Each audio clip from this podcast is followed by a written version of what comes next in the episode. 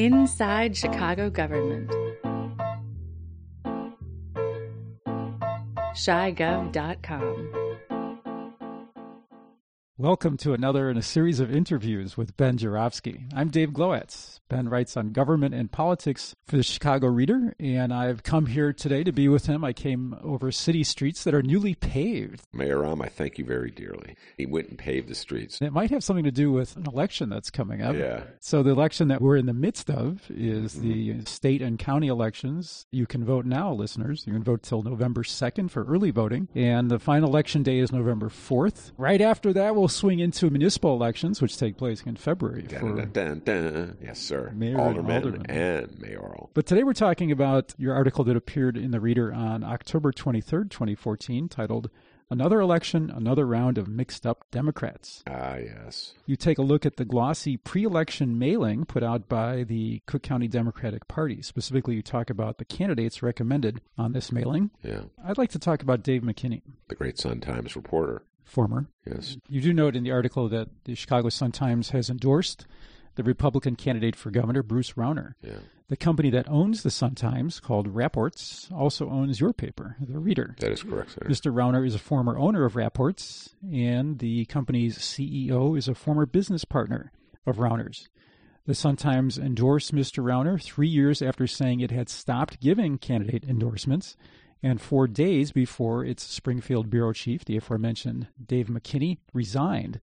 And he criticized his bosses for succumbing to pressure from the Rauner campaign.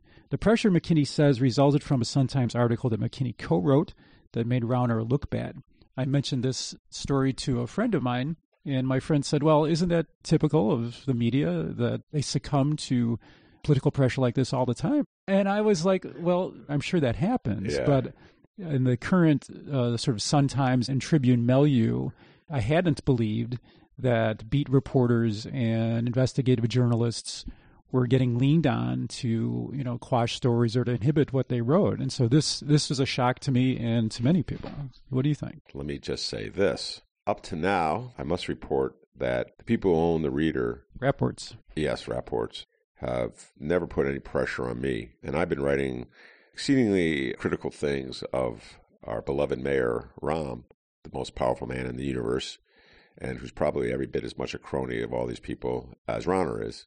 I'm happy to report that.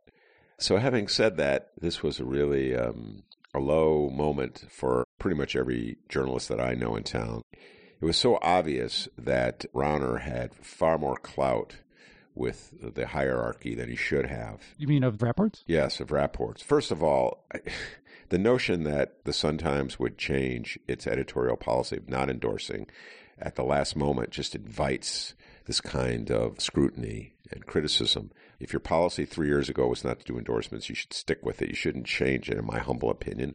When your former business partner is running for governor, it just looks bad, if nothing else. Secondly, he'll win the election or lose the election without your support. Thirdly, the editorial Oh my God. The editorial was just, I don't know if you actually read the editorial. i did And uh, I read the Tribune one as well, and the Crain's business one as well. And they seem to be written, all of them, from the same crib sheet. So I'm beginning to wonder if Rauner's campaign didn't just like mail these things out to newspaper editorial boards. and just to clarify the editorials you're talking about are were the ones endorsing Rounder. There were two editorials. One, as I recall, came out on a Saturday in which the editorial board or whoever wrote, I don't know who wrote it, said, I know three years ago we said we were never going to endorse candidates, but now we're changing our mind. Okay? Stay with us to see that first endorsement. And then the next day, Sunday, they endorsed Bruce Rauner. Actually, it was probably, the paper came out on Saturday, so it was probably a matter of hours between the two.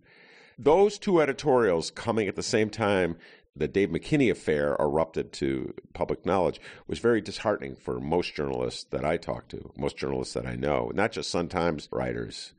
And I'll say this again I'm a big fan of Sun Times writers. I've invited them to the first Tuesday show. I think they do a great job. I'm still a big fan of my beloved Bright One. I get it every day, but that was a rough weekend, to put it mildly, for uh, not just me as a longtime writer in this town, but as a reader of newspapers and a believer in newspapers. Just you know, you really got to keep corporate away as much as possible, in my humble opinion, from the workings of a newspaper. I, I believe that. So the McKinney affair, the quashing of his reporting, to you, that's just icing on the cake. Yeah, the two editorials back to back, and then the McKinney affair was ice. It was just it was just like a tire cake that was rancid or something. So can a cake be rancid? I guess the Yeah, icing could you be leave it out in the rain. Yeah, I don't think I could take it, though. yeah. Who sang that song? I don't remember. Oh, Ben, that's all we've got time for. Thanks for joining me today. thank you, David. Listeners, learn more about Dave McKinney's resignation by reading Michael Miner's October 23rd piece on the Reader's blog. And find out the Chicago locations where you can vote early in the November election by going to chicagoelections.com. I'm Dave Glowacz. Thanks for listening.